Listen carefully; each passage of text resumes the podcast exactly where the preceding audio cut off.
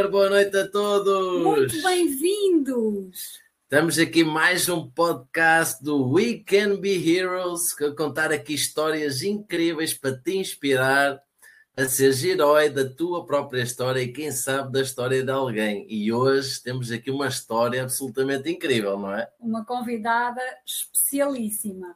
Então, hoje tenho aqui uma convidada que eu tive a felicidade de conhecer quando era aluna do curso de Psicanálise Integrativa com Linguagem do Corpo. Minha professora de Neurociência, médica, um, psicanalista integrativa com Linguagem do Corpo e atualmente mentora de arquétipos com neurociência para negócios lucrativos. Vamos dar uma espreita dela na nossa convidada? Vamos, mas antes disso, escreve aí de onde nos estás a ver, mesmo que estejas a ver a repetição, escreve aí, não te esqueças de deixar o teu like, partilha para outras pessoas, porque esta história é mesmo super inspiradora e ela faz um trabalho absolutamente incrível. Quem sabe não possa inspirar outras pessoas. Mas agora vamos então conhecer a nossa convidada especial.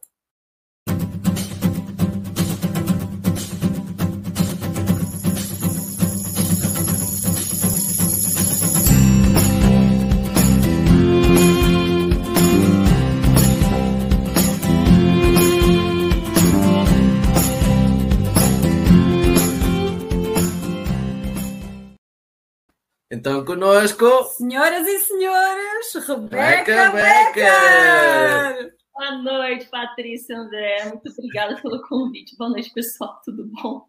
Boa Delícia. noite. Muito bem-vinda, Rebeca. Que bom. Delícia. Que ótimo. Então, para quem nos assiste, quem é Rebeca Becker? Ah, olha que pergunta interessante. Vocês já começaram, né? Com tudo. Rebecca Becker, primeiro, é uma mulher que acredita muito na vida, defende muitos valores de vida. Eu comecei com a parte de medicina, sempre gostei, fui fascinada pelo corpo humano, por cérebro. E ao longo da jornada, né, das formações, eu fui vendo outros interesses, né, que me chamaram também, além da parte médica, como os arquétipos. Né? Eu evoluindo um pouco mais, foram as pessoas que eu entrei em contato, que eu conversava nas redes sociais, e elas me chamavam para ser, além de médica, e além de falar de arquétipos como uma curiosidade, mas também para falar de negócios. Uhum. Então, hoje eu digo que eu sou uma pessoa que muito da vida foi sim uma vontade, uma paixão, uma dedicação, com certeza minha, dos meus pais, da minha família. Mas acima de tudo foi uma condução que a vida própria foi me chamando e eu fui a, pegando as possibilidades, as oportunidades e desenvolvendo. Então, eu observei soluções onde as pessoas falavam que tinham problemas. Muito bem.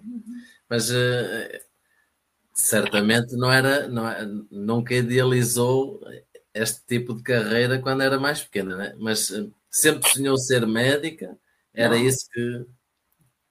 Então, como é que foi descobrindo essa vocação no início, pelo menos? Como é que foi a sua carreira na parte inicial até depois começar-se a transformar? Tá, no início eu queria ser bailarina, desde o início. Depois eu queria ser musicista, violinista. E essa parte de artes, principalmente cidade interior, eu ouvi bastante assim, não dá dinheiro. Então, de repente, alguém daqui já ouviu isso também, não dá dinheiro, que a gente quer, quer vender arte na praia. Opa, somos! E daí falava assim, Rebeca, você tem que escolher alguma coisa que vai te sustentar. E durante o início, gente, quando eu estava lá na terceiro ensino médio, eu queria direito. Porque é o que eu vi que mais casava. Eu gostava de história, geografia portuguesa, escrevia muito bem. Então, eu falava assim, é direito. Só que depois teve algumas pessoas que eu fui conhecendo ao longo da jornada, alguns relacionamentos, e isso foi me chamando cada vez mais para a medicina. Então, alguns conceitos se apresentaram. E eu falei assim: tá, deixa eu experimentar. Eu me dediquei, estudei, passei. Eu falei: eu gostei disso. Só que algumas coisas me provocavam, porque eu queria ver, é como se fosse a solução por dentro de alguns casos da medicina. E eu decidi no meio da faculdade que eu queria ser cirurgião plástico. Então, mudou mais um pouco. Uhum. Nossa, cirurgião plástica. Entrei em tudo qualquer lugar que tinha para fazer trabalho de cirurgia plástica, estágios, etc. Quando estava quase, quase finalizando a parte do sexto ano de medicina, eu desisti. Eu vi a cirurgia plástica sem um propósito, um sentido, porque tem reparação de tecidos, etc. Eu falei assim, eu não quero fazer essa reparação, eu quero algo mais interno ainda da pessoa, algo que tenha mais um sentido. Daí eu fui fazer meus primeiros trabalhos logo depois de formada em uma cidadezinha pequenininha no Paraná. E lá, ao acaso, que a gente sabe, né, como o acaso é interessante, como não existe, eu vi um vídeo no final de semana de Cristina Cairo. Eu fiquei assim, ah, curioso. Primeiro, segundo, terceiro vídeo, eu falei, psicanálise. Entrei. Um mês vendo os vídeos, falei, entrei, alguma coisa me chama. Então eu pegava ônibus, várias horas de ônibus, ia para Curitiba, pegava avião, ia para São Paulo, fazia o curso, depois fazia todo esse percurso de volta a cada 15 dias. E foi assim até que algumas coisas foram acontecendo, arquétipos também durante o curso de medicina foram me chamando, fui estudando, também durante o curso de psicanálise, e já se somam mais de 10 anos, daqui a pouquinho, estudando arquétipos. Então foi uma construção dessa pessoa e psicanálise foi algo que me abriu demais a mentalidade, que a gente começa a ver muito mais do campo da espiritualidade, né? A matéria na medicina, depois tem o contraste com a espiritualidade, e a gente depois nota que dá para ser integrativo. Então, tem um olhar muito belo em cima do, do meu trabalho também que eu fiz, por causa desse conjunto. Mas é preciso ter uma grande abertura para alguém da ciência ir mais além. Seria a sua curiosidade com a física quântica que lhe foi permitindo alargar também, e depois com a formação na psicanálise integrativa, dizer a medicina pode ser algo mais do que só a ciência concreto e rígido, não é? Tá, eu tenho uma parte minha que eu sou muito concreta e rígida. Eu sou uma pessoa que às vezes eu sou um pouco chata, eu, eu gosto de ver bem os conceitos. E além de beber, eu gosto de provar, eu gosto de testar na prática. Então, o meu início foi muito cética. Né? Então, foi, além de curiosidade, eu era teimosa. Falei, deixa eu ver se funciona isso. Eu fui. Sabe o que é quando você quer dar morro e ponta de faca? Foi desse jeito o início, até que eu falei, mas será que funciona? E eu comecei cada vez mais a interagir com esses conceitos, como curiosa, assim, como teimosa, mas depois eu falei, realmente tem algo além que a ciência ainda não tem, ou por base de falta de instrumentos, ou por não querer romper com o status quo. Né? A gente sabe que tem uma mentalidade que governa, né? não só uma mitologia, e que não dá para simplesmente quebrar esses conceitos, porque senão seria um caos de repente. Então, dessa maneira que eu vejo hoje. Muito bem. Este processo de começar a desviar a sua carreira para, de medicina para, né, para, para, o que é hoje. Como é que foi no início? Né? Porque às vezes nós uh, olhamos para, para alguns empreendedores e vemos o sucesso e achamos, ei, esta pessoa já nasceu empreendedor, foi incrível. Mas, mas o processo é muito diferente, não é? E às vezes nem toda a gente nos entende. Que, como é que foi consigo? É, adorei sua dúvida, André. Porque é uma pergunta que está me chegando mais pelo Instagram. Tipo, Rebeca, você abandonou a medicina? Não, gente, não, de forma alguma. Amo fazer o que eu faço, amo entregar para os meus pacientes o melhor. Mas eu falei assim: eu sou um ser humano. Eu não sou a médica somente, eu sou um ser humano. Então, eu posso ter a parte de medicina, posso ter também a profissional em arquétipos, posso ter também a violinista Possa também a Rebeca que gosta de cantar logo de manhã, o Elvis Presley, tá tudo certo. Então, eu falei assim, eu continuo sendo médica, só que eu tenho outros interesses também. Então é isso, os dois campos me brilham os olhos. Só que eu escolhi um para brilhar mais na internet, como um trabalho para eu mostrar a parte médica. A gente tem muito mais por indicação, por pessoas que vão me conhecendo assim. Muito bem. E de onde vem, Rebeca, então esse fascínio? Já agora explicar às pessoas o que são os arquétipos. Tá. Eles, elas, vamos falar assim, são ideias primordiais os arquétipos, são estruturas primordiais. Porque eu gosto de dar exemplo. Para a gente ter uma taça, a gente precisa ter uma ideia como que seria o formato, para que, que serve, não vai colocar água pelo fundo, né? Por aqui, vai colocar aqui, senão tudo cai. Então, arquétipos são ideias que vão organizando objetos, símbolos, pessoas, personalidades, comportamentos. E isso irá gerar resultados. E é fantástico. A quantidade de arquétipos é inimaginável. A quantidade de estruturas também que a gente consegue por base de personalidade também é incrível. E não são tudo arquétipos, tudo não é arquétipo, mas todos têm uma base arquetípica, todos os elementos que existem têm base arquetípica. Muito bem. É, mais ou menos, assim, para, para, para ver se alguém se revê também um bocadinho na sua história, eh, que desafios teve logo no início como empreendedora, que às vezes as pessoas, hoje fala-se tanto de empreendedorismo, às vezes as pessoas pensam que é só, ah, olha, vou ser empreendedor e já está. Mas tenho sempre processos por trás, né? Tem um caminho. É, primeiro, né, eu sempre gostei muito da internet. Sempre me, me chamou. Eu tentei a partir do YouTube mesmo, desde 2015, não consegui. Porque as primeiras críticas, porque vai ter gente para criticar, muitas vezes a pessoa muito perto, muito próxima para criticar. é, Interessante. Então, blogueirinha. É blogueirinha mais leve que eu recebi. Teve né? Porque assim, gente, é, é, estranho quando a gente começa a se posicionar em relação ao assunto, muitas vezes no início a gente não sabe falar direito, vai gaguejar, não vai saber onde que está a câmera, o buraquinho da câmera, não vai saber falar, ter pausas. Então, no início foi um mundo de descobertas e, ao mesmo tempo, lidar sobre uma pressão que as pessoas fizeram, que eu vi, sobre não está bom, saia da internet. Então, teve muita coisa pesada sobre isso. E eu fiquei sem a internet por um bom tempo, por base nisso. Então, é como se a cada ano que se passasse eu fosse chamada, chamada, chamada dentro de mim para fazer esse trabalho, e eu falasse: não, não vou, não tenho coragem. E eu estava sozinha, trafegando com tudo isso.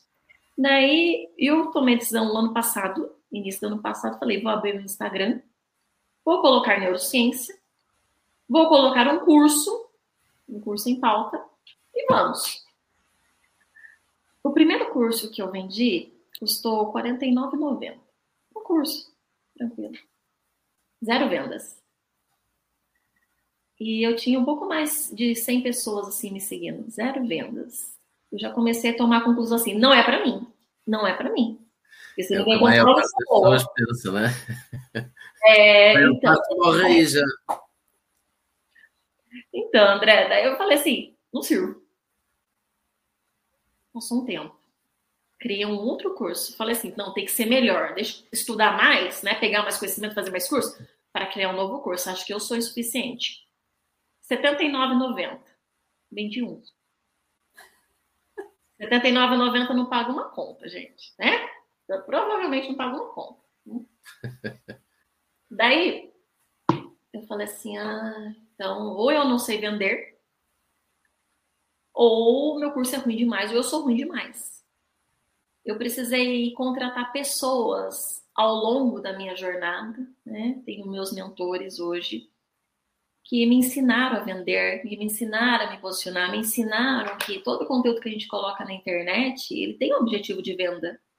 Seja ele ela direta ou indireta, porque senão a gente está lá para quê, né? Para colocar a vida pessoal, ganhar os likes, né? E isso não paga conta de ninguém, né? Like é métrica de vaidade, né? Então eu vi assim, a maneira que eu me posicionei no Instagram, em primeiro lugar, eu desejei ajudar e ajudo ajuda até hoje muita gente. A gente troca mensagens por DM e são histórias incríveis, incríveis, impactantes. E eu falei, ok, eu consigo servir essas pessoas no gratuito. Agora eu vou começar a me posicionar mais forte, mais direcionado com meus arquétipos de base sendo respeitados e os meus arquétipos de personalidade também. E vamos ver. E comecei a vender mais. Quando começou né, 10 mil cinco dígitos a entrar, eu falei assim: acredito que agora estou no caminho certo. Então, para mim, não foi fácil de jeito nenhum, de jeito nenhum, mas não é fácil. Tem dias que dá vontade, sim, de desistir tranquilamente, porque sempre a gente tem que ter muito claro por que está fazendo as coisas, senão crítica vem e isso tira tudo, se não tiver muito bem estabelecida uma estrutura. Então, hoje eu falo assim, eu estou para fazer meu trabalho, sei onde eu quero ir, eu sei quais são os níveis de avanço, e isso não, não quero saber da opinião se a pessoa gostou ou não gostou do meu conteúdo, eu quero saber se foi útil. Porque é isso que está movendo realmente meu tempo de estar servindo no gratuito, em primeiro lugar. Muito bem. Realmente, tudo na vida é, né? tudo é difícil, se formos a ver, né? Tanto é, é difícil. É sim, mais isso, é, tudo é desafiante. Tanto é desafiante ter que se desenvolver para, para ser um empreendedor de sucesso, como é desafiante ir para um trabalho que não se gosta e estar lá uma vida inteira, né? Agora cada um é que escolhe o desafio que quer viver. É, como eu coloquei hoje, né? Escolha as suas batalhas, porque o resto é ruído. Muito, Muito bom. bom. Já agora, partir também, estou a ler aqui um, um livro que é Ser Herói Todos os Dias e, e gostava também de ter uma opinião da sua parte. Bom, aqui o Robin Sharma ele fala de nós termos que melhorar a nossa performance, é, quase como se fôssemos um atleta de alta competição, é, para termos mais produtividade, mais entusiasmo no que fazemos.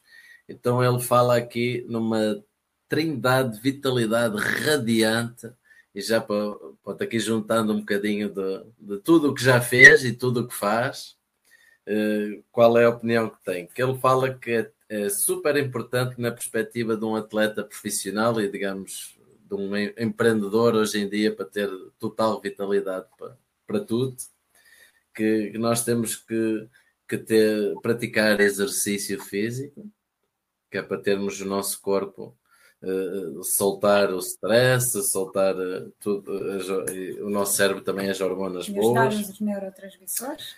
a recuperação, meditação, o repouso, massagens, andar na natureza, ele fala muito nisso também. E a outra parte que é a nutrição, bons hábitos alimentares, suplementação para complementar o que a alimentação não dá, fazemos uma boa hidratação. Dentro disto tudo, acha que, que isto é muito importante mesmo para a vida de um empreendedor hoje em dia, para, tudo, para todo, a todos os níveis? Eu colocaria, antes disso, que a pessoa soubesse os arquétipos de personalidade dela. Porque se ela não souber quais são os arquétipos de base, quem está influenciando o comportamento, a maneira de pensar os sentimentos, como que ela vai conseguir saber quais serão os próximos comportamentos dela, como que ela vai conseguir gerir, que nem. Vou dar um exemplo. Tem um arquétipo que se chama Perséfone, né, que é o arquétipo que a gente fala da filha. Uma pessoa, normalmente mulheres que estão sob esse arquétipo, são mulheres que quando estão no trabalho, o chefe dá uma, alguma coisa para ela fazer, essa mulher ela pega aquilo, ele dá o prazo, por exemplo, de uma semana. Seis dias ela pega e simplesmente não olha para aquele arquivo. No final do sexto dia, ela pega e começa a correr porque tem que entregar no outro dia. E ainda conheci mulheres ousadas com Persephone que ligam para o chefe e falam: Olha, eu só não vou enviar naquele dia porque ainda é noite. Eu posso enviar no outro dia para você. Então ela consegue dar uma esticada no prazo. Então é muito interessante que o arquétipo de Persephone, quem tem, né, principalmente mulheres que têm, estão com essa a luz do arquétipo, são mulheres que precisam ser cobradas sempre porque senão elas não fazem. Então, o arquétipo que a, mulher ela está sob dominância, normalmente, ou de uma mulher muito forte, ou de um homem muito forte, para que ela consiga ter as atitudes. E sempre faz as coisas com medo de magoar ou de chatear alguém. Então, é uma mulher muito manipulável, por exemplo, sob esse arquétipo. Então, antes de eu falar assim, é, hábitos alimentares, atividade física, etc., eu falo, quem que é o arquétipo que está com você, te governando? Porque quem está no lado ocidental do mundo tem muita base da mitologia grega e dá para a gente conhecer uma pessoa através da mitologia grega. Então, por isso que, que, é que tenho... aconselha que é que aconselha as pessoas fazerem para, para descobrirem? Claro que uma delas é falar consigo, né? Mas como é que as pessoas podem ter mais ou menos uma ideia do arquétipo que reina mais a, a sua vida? Estudando bastante. É, é a maneira que eu falo melhor que eu encontrei até hoje. Posso mostrar dois livros? Sim. Claro, sim. Claro. Eu deixo sempre aqui do na minha mesa, não importa a idade que a pessoa tenha, para ler. As Deusas e a Mulher, da Jean Shinoda. Hum? E os deuses, o homem, da mesma autora. Porque a gente precisa saber dos dois lados, né? Então, esse daqui já tá, gente, tá acabadinho, né? judiação, judiação. Esse, esse daqui é mais novinho, né? Mais novinho, tá tudo certo ainda. Então, é, é, muito interessante como a gente, ó, a contratar funcionário. Você precisa, numa entrevista, fazer certas perguntas e saber quem que é a pessoa. Vai dar dor de cabeça, né? quem vai casar, tudo isso dá para saber. Uhum. Pra estudar. Isso é muito bom. Uhum. Uh, por exemplo, há algum arquétipo que seja mais normal, por exemplo, para quem é empreendedor, ou qualquer pessoa, qualquer empreendedor pode ter arquétipos completamente diferentes.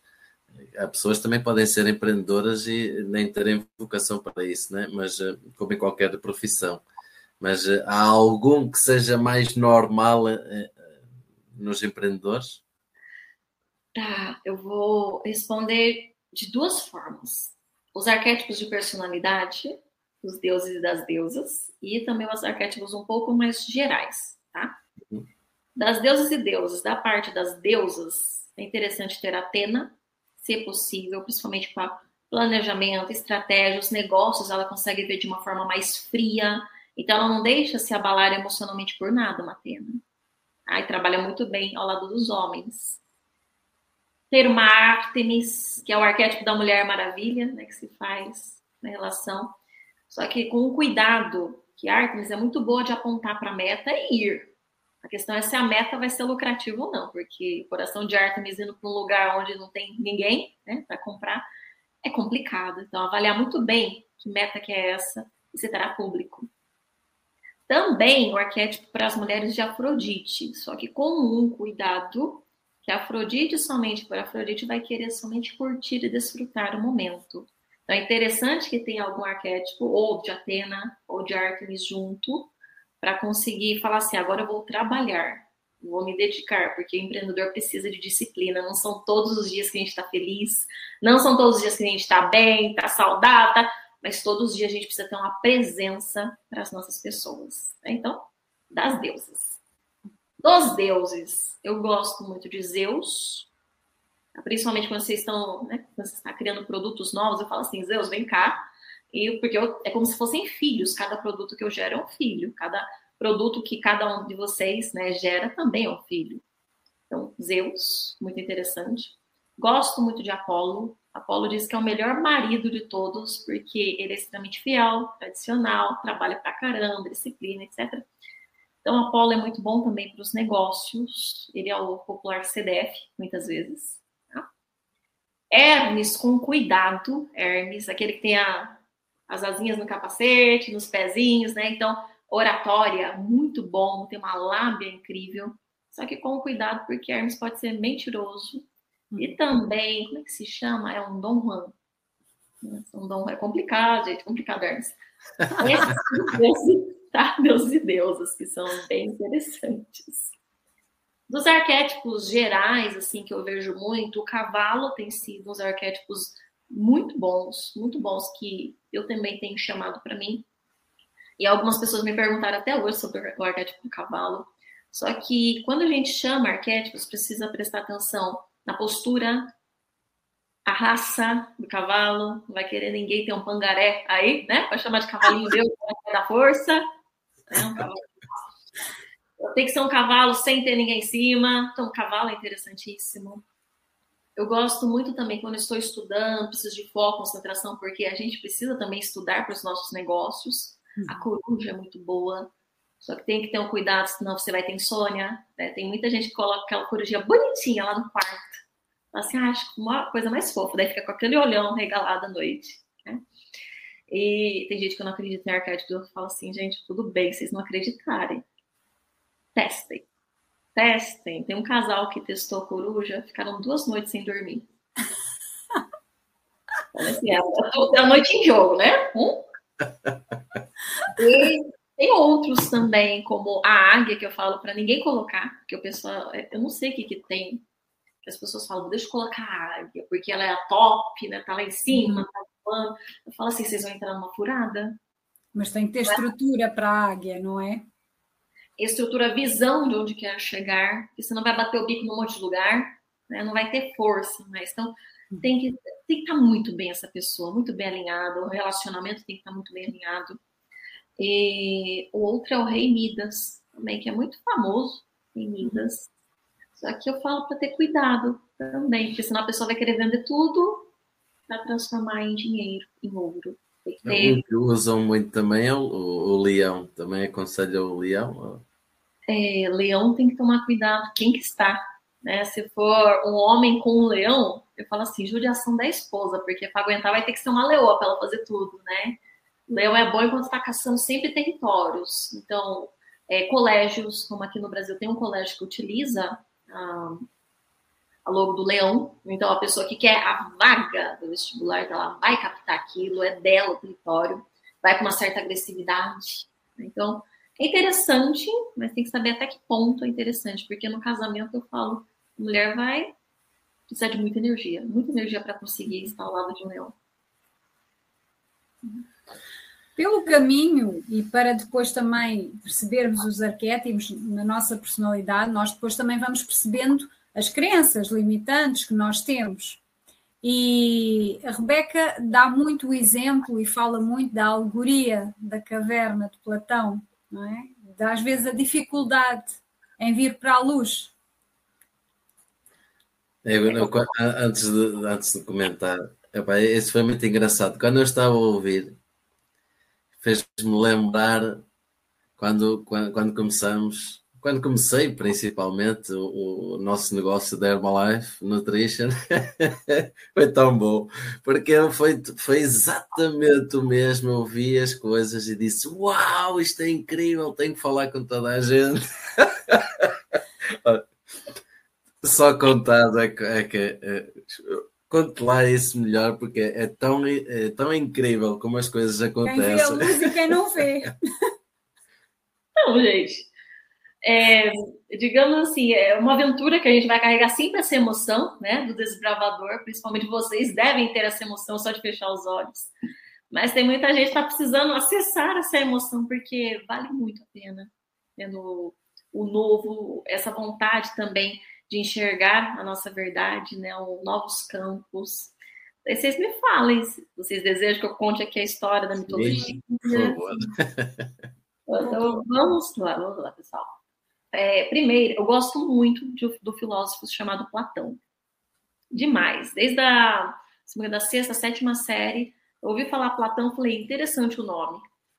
Depois falei, essa mitologia é muito, muito impressionante. Primeiro, imagine assim a caverna. Obrigada, minha cara. Ah, vocês estão aí, que legal. Muito boa noite para vocês.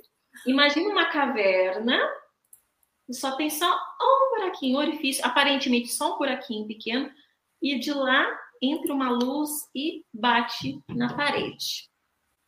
Entre esse buraquinho que tem a luz e a parede, tem uma parede no meio, tipo como se fosse um meio metro né, de altura e pessoas sentadas nessa parede, as costas nessa parede, olhando para cá. Essa como se fosse uma grande tela aqui de luz. Então, o que, que acontecia? Se passava uma formiguinha lá fora, formiguinha que era gigante na projeção. Eu sempre brinco, imagina essa formiguinha passando e ao mesmo tempo, na sorte, um leão daquele lado de fora, aquele rugido, e aqui a formiguinha tá gigante e aparecer com esse som, com esse rugido. Então a gente cria o quê? Uma distorção e é isso que acontece demais na realidade, demais nas crianças limitantes. A gente observa as coisas com essa distorção, a gente acredita que as coisas são desse jeito. Mas calma aí. Então, tem as pessoas olhando para cá. Gente, eu sou professora, eu gosto de estipular pra caramba. Faz parte. Sempre tem alguém, sempre tem alguém que vai ser como se fosse o rebelde, o do contra, uma pessoa fala assim, eu vou fazer diferente. Sempre tem a, chamada até a ovelha negra da família, né? Daí a gente tem essas pessoas aqui, sentadas, e essa pessoa fala assim, eu vou ver o que tem lá fora. Sempre tem um, né? Daí a família, a galera fala assim: você tá doido? Você tá louco? Você vai morrer. Dessa pessoa contraria tudo isso e vai, né? Ela vai cada vez mais é, próximo da luz, até que essa pessoa descobre que não era um buraquinho essa luz, era um portal enorme de luz. Só que não parecia. Dessa pessoa vai se aproximando e quando ela sai da caverna, aquela luz intensa do sol acaba cegando ela. E até que ela fala: Estou cego, estou cego. Da pessoa do lado, né, que estava fora com ela agora, essa pessoa lá de fora fala: Agora, pela primeira vez, você conseguiu enxergar. Você consegue ver. Daí, essa pessoa agora, que antes estava na caverna, agora ela vê, ela vê os animais, vê a cor do céu, vê a água, né, cachoeira, as árvores, aquela cor toda. Ela fala: Nossa, que lindo que é aqui dela observa as comunidades, conhece. E depois de tudo isso, dela conhecer esse novo universo, esse novo mundo, ela fala assim: Nossa, eu preciso contar para o pessoal que está lá, porque aqui a vida pode acontecer que é muito mais bonito. Não precisamos mais estar lá. Porque o pessoal que estava lá na caverna, gente, que eu esqueci de falar, estava acorrentado, mas eles próprios podiam tirar a corrente, tá? Das mãos. Daí essa pessoa desbravadora fala assim: vou voltar para a caverna. Pessoal volta para a caverna e fala assim, gente, voltei. Da pessoa, nossa, mas você tá vivo? Primeira coisa, né? A discreção, você tá vivo? O que aconteceu? Ninguém te engoliu, né? Aquela formiga lá não te matou? Aquela rugida, aquela coisa gigante? Daí esse desbravador fala, gente, tem um mundo lá incrível para vocês. Venham, venham comigo, eu vou mostrar para vocês. Às vezes dá na sorte de um, dois irem com ele, mas normalmente a maior parte das pessoas não vai seguir essa pessoa desbravadora e esse desbravador vai sozinho, muitas vezes, para o mundo. Ou às vezes alguém vem junto e vai lá seguir nessa nova vida. Então, uma das coisas que eu gosto muito de falar nas redes sociais, principalmente no Instagram, quem quiser me segue, né? Arroba Rebecca Becker, é sobre assim, a gente acredita em coisas que muitas vezes não são verdades. Que nem a pessoa falar assim para mim, é, que é muito difícil, o professor ganha muito pouco. Muita gente fala, professor ganha muito pouco. Eu falo, mentira, eu sou professora, eu sou educadora. Eu não ganho pouco. E não precisa ser médica, não é na medicina que eu faço a maior parte do meu, do meu faturamento. Então é muito interessante quando a gente começa a observar, não preciso ser a pessoa que eles falavam na infância que eu precisava ser para me dar bem. Eu preciso ser uma pessoa que com autenticidade, com presença, sabe o que quer, sabe que quer passar uma mensagem, estrutura essa mensagem, coloca a base e sabe muitas vezes que vai desbravar e falar com pessoas que muitas vezes também vão ser ovelhas negras ou únicas da família. Então, semelhantes vão se atrair durante essa missão, que é muito bonito. E cada vez mais vai chegar mais gente para você falar, né, conforme você for também se permitindo se expor. É isso que eu notei. Uhum. Mas lá está, na verdade, nada acontece por acaso. De forma nada. E isso também nos leva a outra informação que partilhou, que quem está nestas áreas da psicologia, até da psicanálise, já é comum muitas vezes falarmos, mas que também mostra um pouco destas limitações, às vezes, das necessidades humanas, que é, por exemplo, as bases da, da pirâmide de Maslow, não é? O nós, até que ponto nós conseguimos ir além da nossa necessidade primária? Isso daí é fantástico, fantástico. Aquela tua live foi incrível. Pode partilhar um pouquinho da ah. informação, porque acho que é tão enriquecedor para nós fazermos essa reflexão interna, porque às vezes estamos bloqueados e não percebemos porque é que não avançamos. Tá. É, primeiro, Maslow é um psicólogo, também tem a base de economista lá, que ele gosta de estudar muito o comportamento humano diante das necessidades humanas, né? E quando a gente fala de necessidades humanas, eu falo desde a. Desse ano que eu comecei, lá no início do ano, a falar mais sobre, sobre Maslow. Quando a gente fala de Maslow, ele organizou a sociedade como se fosse uma pirâmide. dividida em cinco bases. Primeiro, vamos falar assim, ah, primeiro degrau, segundo, terceiro, quarto e quinto, né, pirâmide. Na base pirâmide, no primeiro degrau chamado a questão da sobrevivência do eu, do ego, da nossa capinha, né? Eu, eu, vocês, né? Então, cada um de nós, a gente zela pela própria sobrevivência nesse primeiro degrau, tendo dinheiro para bancar uma casa, comida, segurança, né? Para a gente conseguir ter uma estrutura de manutenção da vida, que é o primeiro degrau, né? A gente precisa solucionar essa questão de manter a própria vida. E quando a gente fala nisso, ainda tem em torno de um bilhão de pessoas, acredito até mais, que não conseguiram solucionar isso. E aqui em São Paulo, infelizmente, a gente vê muitos, não só moradores de rua, como pessoas que estão precisando muito de ajuda, né? Que não sabem nem se vai ter alimento no próximo dia. E então essas pessoas estão no primeiro degrau. Tá? Por isso que eu também brinco, né? Assim como o Hélio Couto ele ensina, gosto demais dele, né? Também sou ressonante. Ele fala muito assim sobre se você encontrar uma pessoa do primeiro degrau, dê um prato de comida, porque tem muita gente que está querendo, vai pegar um livro, vai ensinar, vai querer falar mil coisas. A pessoa só vai estar pensando na refeição. Uhum. Então, primeiro degrau, acredito que todos aqui já transcendemos, porque senão a gente não iria computador, ou a gente estaria vendo de alguma televisãozinha, né? A gente não tem tempo para isso, a gente teria concentração, porque quem está com fome não consegue se concentrar. Quem só pensa em comida, só instintivo, né? Porque a vida corre perigo. Quando a gente transcende, a gente vai para o segundo degrau, que é onde a maior parte das pessoas deste mundo está. Né? E nesse segundo degrau a gente fala sobre o se relacionar. Porque quando a gente consegue estar vivo, se mantendo, a gente fala assim, e aí, outro ser humano, tudo bem? Então a gente começa a ter esse relacionamento, essa ponte, esse laço, né? Conforme a gente também entende da psicanálise. E é muito interessante que esse laço, a maneira de como se relaciona, muitas vezes as pessoas têm muita dificuldade. Não é só é, pai e mãe, né? pai, mãe, filhos, marido, mulher, amigos. Então, tem diversos tipos de relacionamentos que há muita briga, muitos conflitos. Então, as pessoas estão aprendendo no segundo degrau a convivência, a comunidade, como funciona, estar diante do outro. Tem a sexualidade também, que é a continuação da espécie, no segundo degrau. Então, são duas pessoas que sabem muito bem se manter sozinhas em primeiro lugar, estão conseguindo manter a vida sozinhas, e depois vão se unir para estar numa comunidade. Só que tem tanta dificuldade nisso que praticamente 5,8 bilhões de pessoas ainda estão paradas nesse lugar. Então, quem tem problema de relacionamentos ainda, bem-vindos ao segundo degrau. Vou falar que muitos ainda estamos aqui. Terceiro, poder. Né? Lá para um pouquinho para cima. O poder, ele fala assim: quando eu sei me gerenciar, gerenciar a minha sobrevivência, minha vida. Quando eu sei me relacionar com as minhas pessoas, agora eu consigo estar num patamar de eu vou coordenar ações de uma comunidade para gerar segurança, para gerar empregos, para gerar um meio dessa sociedade ela progredir. Então pode ser desde presidente de país, de empresas, pode chefiar, né, professores também chefiando grupos então, quando a gente é líder de algo, a gente está falando, primeiro lugar, eu sei cuidar de mim, eu sei me manter viva, vivo.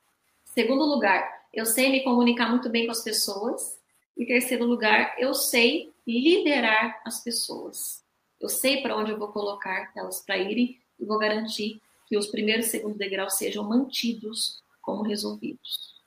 Então, legal, poder. Acima, aí entra o autoconhecimento, né? Que a gente também já ouvi falar bastante. O autoconhecimento é quem eu sou, de onde eu vim, para onde eu vou, quem sou eu neste mundo. Entra mapa astrológico, diversas ferramentas incríveis que a gente já ouviu falar. E nisso, a pessoa tem que muito, ser, ser muito sincera. Porque tem muitas pessoas que estão no segundo degrau que falam assim: vou para o autoconhecimento. Dois degraus assim, né? A pessoa vai para lá, ela vê o mapa dela, sabe quem ela é, sabe de vida passada, sabe quais são as tendências, etc.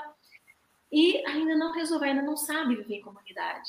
Então parece que ela não avança. Ela não sabe liderar pessoas, ela não sabe colocar o trabalho dela muitas vezes e falar assim, é desse jeito que funciona, o benefício, né? Os dois lados ganham win-win. Então, quando eu faço algo para mim, como líder, estou fazendo para mim, para minhas pessoas também ganharem, assim como eu. Então, uma pessoa que está no autoconhecimento, que ela não consertou, ela não conseguiu os degraus abaixo serem resolvidos, é uma pessoa que ela vai cair uma hora ou outra no degrau que ela está ainda por resolver. E isso é extremamente sério, isso é uma das coisas que eu fiquei pensando mais nesse início de ano até hoje, e que me fez também falar assim, ok, não vou falar mais só sobre arquétipos, que arquétipos entra a espiritualidade e também o autoconhecimento, a gente tem essas duas bases, uhum. porque só falar de arquétipos eu vi que as pessoas não evoluíram. Então eu preciso pegar e falar de problemas e situações mais tangíveis, que é o dinheiro, primeiro degrau, muita gente com dificuldade em faturamento, e o segundo degrau, que são os relacionamentos. Eu precisei descer um pouquinho mais a comunicação para conseguir ajudar mais pessoas assim. Tá? Acima do autoconhecimento, depois as ferramentas, quem eu sou, como é que eu funciono, etc. A espiritualidade. E muitas pessoas, né, que chegam nesse patamar, muitas delas, elas falam assim que é comunicação com outros mundos, outras dimensões, outros seres, então, são viagens astrais, são, é outro nível, outro nível de patamar. Não, não só o corpo físico agora, são os outros corpos sutis que estarão sendo, sendo explorados, vamos falar desta forma. E tem outro mais acima, que olha o ponto fala da iluminação, né? A união com todo, com Deus, com o divino. Então, a gente tem alguns degraus de crescimento. O maior problema que eu vejo é que muitas pessoas têm medo de sair do segundo degrau. Porque ser líder, a primeira coisa que um líder vai receber demais, e ele pode não saber disso, serão críticas. Então, o líder tem que estar muito bem firme a estrutura dele para não cair. Quando ele vai subindo mais questões de autoconhecimento, espiritualidade, são poucas pessoas que chegam lá no topo, viu, gente? Pouquíssimas. É, quanto mais no topo, vai ficando a partir da base do relacionamento, quanto mais no topo, menos pessoas tem. E eu vejo que essa parte dos relacionamentos também as pessoas não transcendem porque são carentes de atenção. Atenção de pai, mãe, marido, esposa, de pessoas, então elas selecionam. Carência é algo que as pessoas elas vão precisar um dia olhar para isso, para esse ponto, para não fechar mais, para não se barrarem mais no avanço. Senão, por carência, às vezes ela fala assim: ah, eu quero a atenção do meu pai, da minha mãe, então eu vou ficar doente. Uhum. Um ganho secundário. É, pela psicossomática, tá, gente? Tô falando parte médica, tô falando outro nível aqui pra gente falar, tá? Então, é bem interessante que a gente analise o porquê que eu estou na situação que eu estou. O que que eu estou ganhando. É como eu falo assim, você tá na merda. Você tem ganhos estando na merda. Precisa escrever, precisa fazer um trabalho sobre isso. E a gente, normalmente, quando está numa situação ruim, a gente só vê o ponto ruim. Tá faltando isso, isso aquilo, mas o que, que você está ganhando? Precisa ter muita sinceridade para ver esse ponto. Sim, a maioria não, não consegue. O racional vai sempre buscar, uhum. ah, não, não, não, se ganha nada, não se ganha nada, mas. É auto-sabotagem total. E eu gosto muito de fazer, um, quando trabalho com as pessoas, a analogia da impressão digital. Cada um tem a sua e é única. E então, ser esse o nosso questionamento. O que é que esta minha impressão digital me traz de missão? Não é? Porque há, há algo que só eu consigo entregar ao mundo. E acho que é importante todos nós uh, podemos ter essa noção, porque às vezes ficamos a olhar para o outro que nos inspira, mas em vez de nos inspirarmos, ficamos na outra vibração do, da crítica, da inveja e pensar que Uh, eu também tenho algo a entregar ao mundo que talvez ainda não percebi. É engraçado que eh, ao mesmo tempo eu também acho que, por exemplo, e nós vemos muito isto na, na Herbalife, nosso processo da Herbalife, o empreendedorismo obriga as pessoas a, a, a, evoluírem, no fundo, porque se elas não evoluem, muito dificilmente alguma coisa vai acontecer, não é? E, e, e, nós ajudamos muita gente em muitas questões, às vezes sem a consciência que falou aqui a Rebeca, mas depois ao falar a gente começa-se a rever em tantas coisas que a gente vai fazendo, que vamos contribuindo, vamos ajudando as pessoas todos os dias e, e é maravilhoso termos essa consciência melhor ainda, porque agora já temos a certeza que estamos a fazer algo de bom pelas pessoas.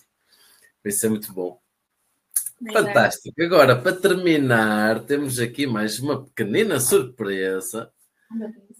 Ah! Que, que um dos grandes filósofos de negócios do mundo foi uma pessoa que esteve ligada à Herbalife que chamava-se Jim Rohn, toda a gente conhece. E ele deixou-nos um tesouro de citações que nós fazemos quase como uma Bíblia aqui. E então gostaríamos que a Rebeca escolhesse um número entre o 22 e o 115, que é para ver qual é a mensagem que o Jim Rohn tem para todos nós do 22 ao 115. Uhum. 75. Muito bem, vamos ver. Tchan, tchan, tchan, tchan. Muito bem. Meu Deus! Preparada? Vamos. Segurança e persistência. Leva tempo para construir uma obra de arte corporativa Leva tempo para construir uma vida e leva tempo para desenvolver-se e crescer. Assim, dê a si mesmo, a seu trabalho e à sua família o tempo que eles merecem e o tempo que eles precisam. Os norte-americanos são incrivelmente impacientes. Alguém já disse que o período mais curto de tempo nos Estados Unidos é o tempo existente entre o sinal de trânsito, que fica verde, e a primeira buzina que você escuta. Os dois assassinos do sucesso são a impaciência e a ganância. Quanto tempo você deve tentar? Até conseguir. Algumas pessoas plantam na primavera e afastam-se no verão. Se você comprometeu-se em uma determinada estação, fica até ao fim. Você não precisa ficar para sempre, mas pelo menos fique até que termine a tarefa. Que Foi perfeito. Incrível. realmente, é isso mesmo. Quando a gente vai. Vocês também sentem, né? O quanto que é importante. É o fazer até dar certo. Se você precisar, você muda um pouquinho como é que está essa rota, mas a meta está sempre lá. Sim, que, se formos a ver eh, no, no, nosso meio, eu acho que é o meio de todos os empreendedores diga, que fazem e que têm a certeza daquilo que querem, porque há muitos que ainda estão a experimentar, mas aqueles que, se, que sabem muito bem aquilo que querem, há sempre muitos desafios, muitos desafios, muito estudo, uh, né? porque nós temos de estar sempre em constante evolução.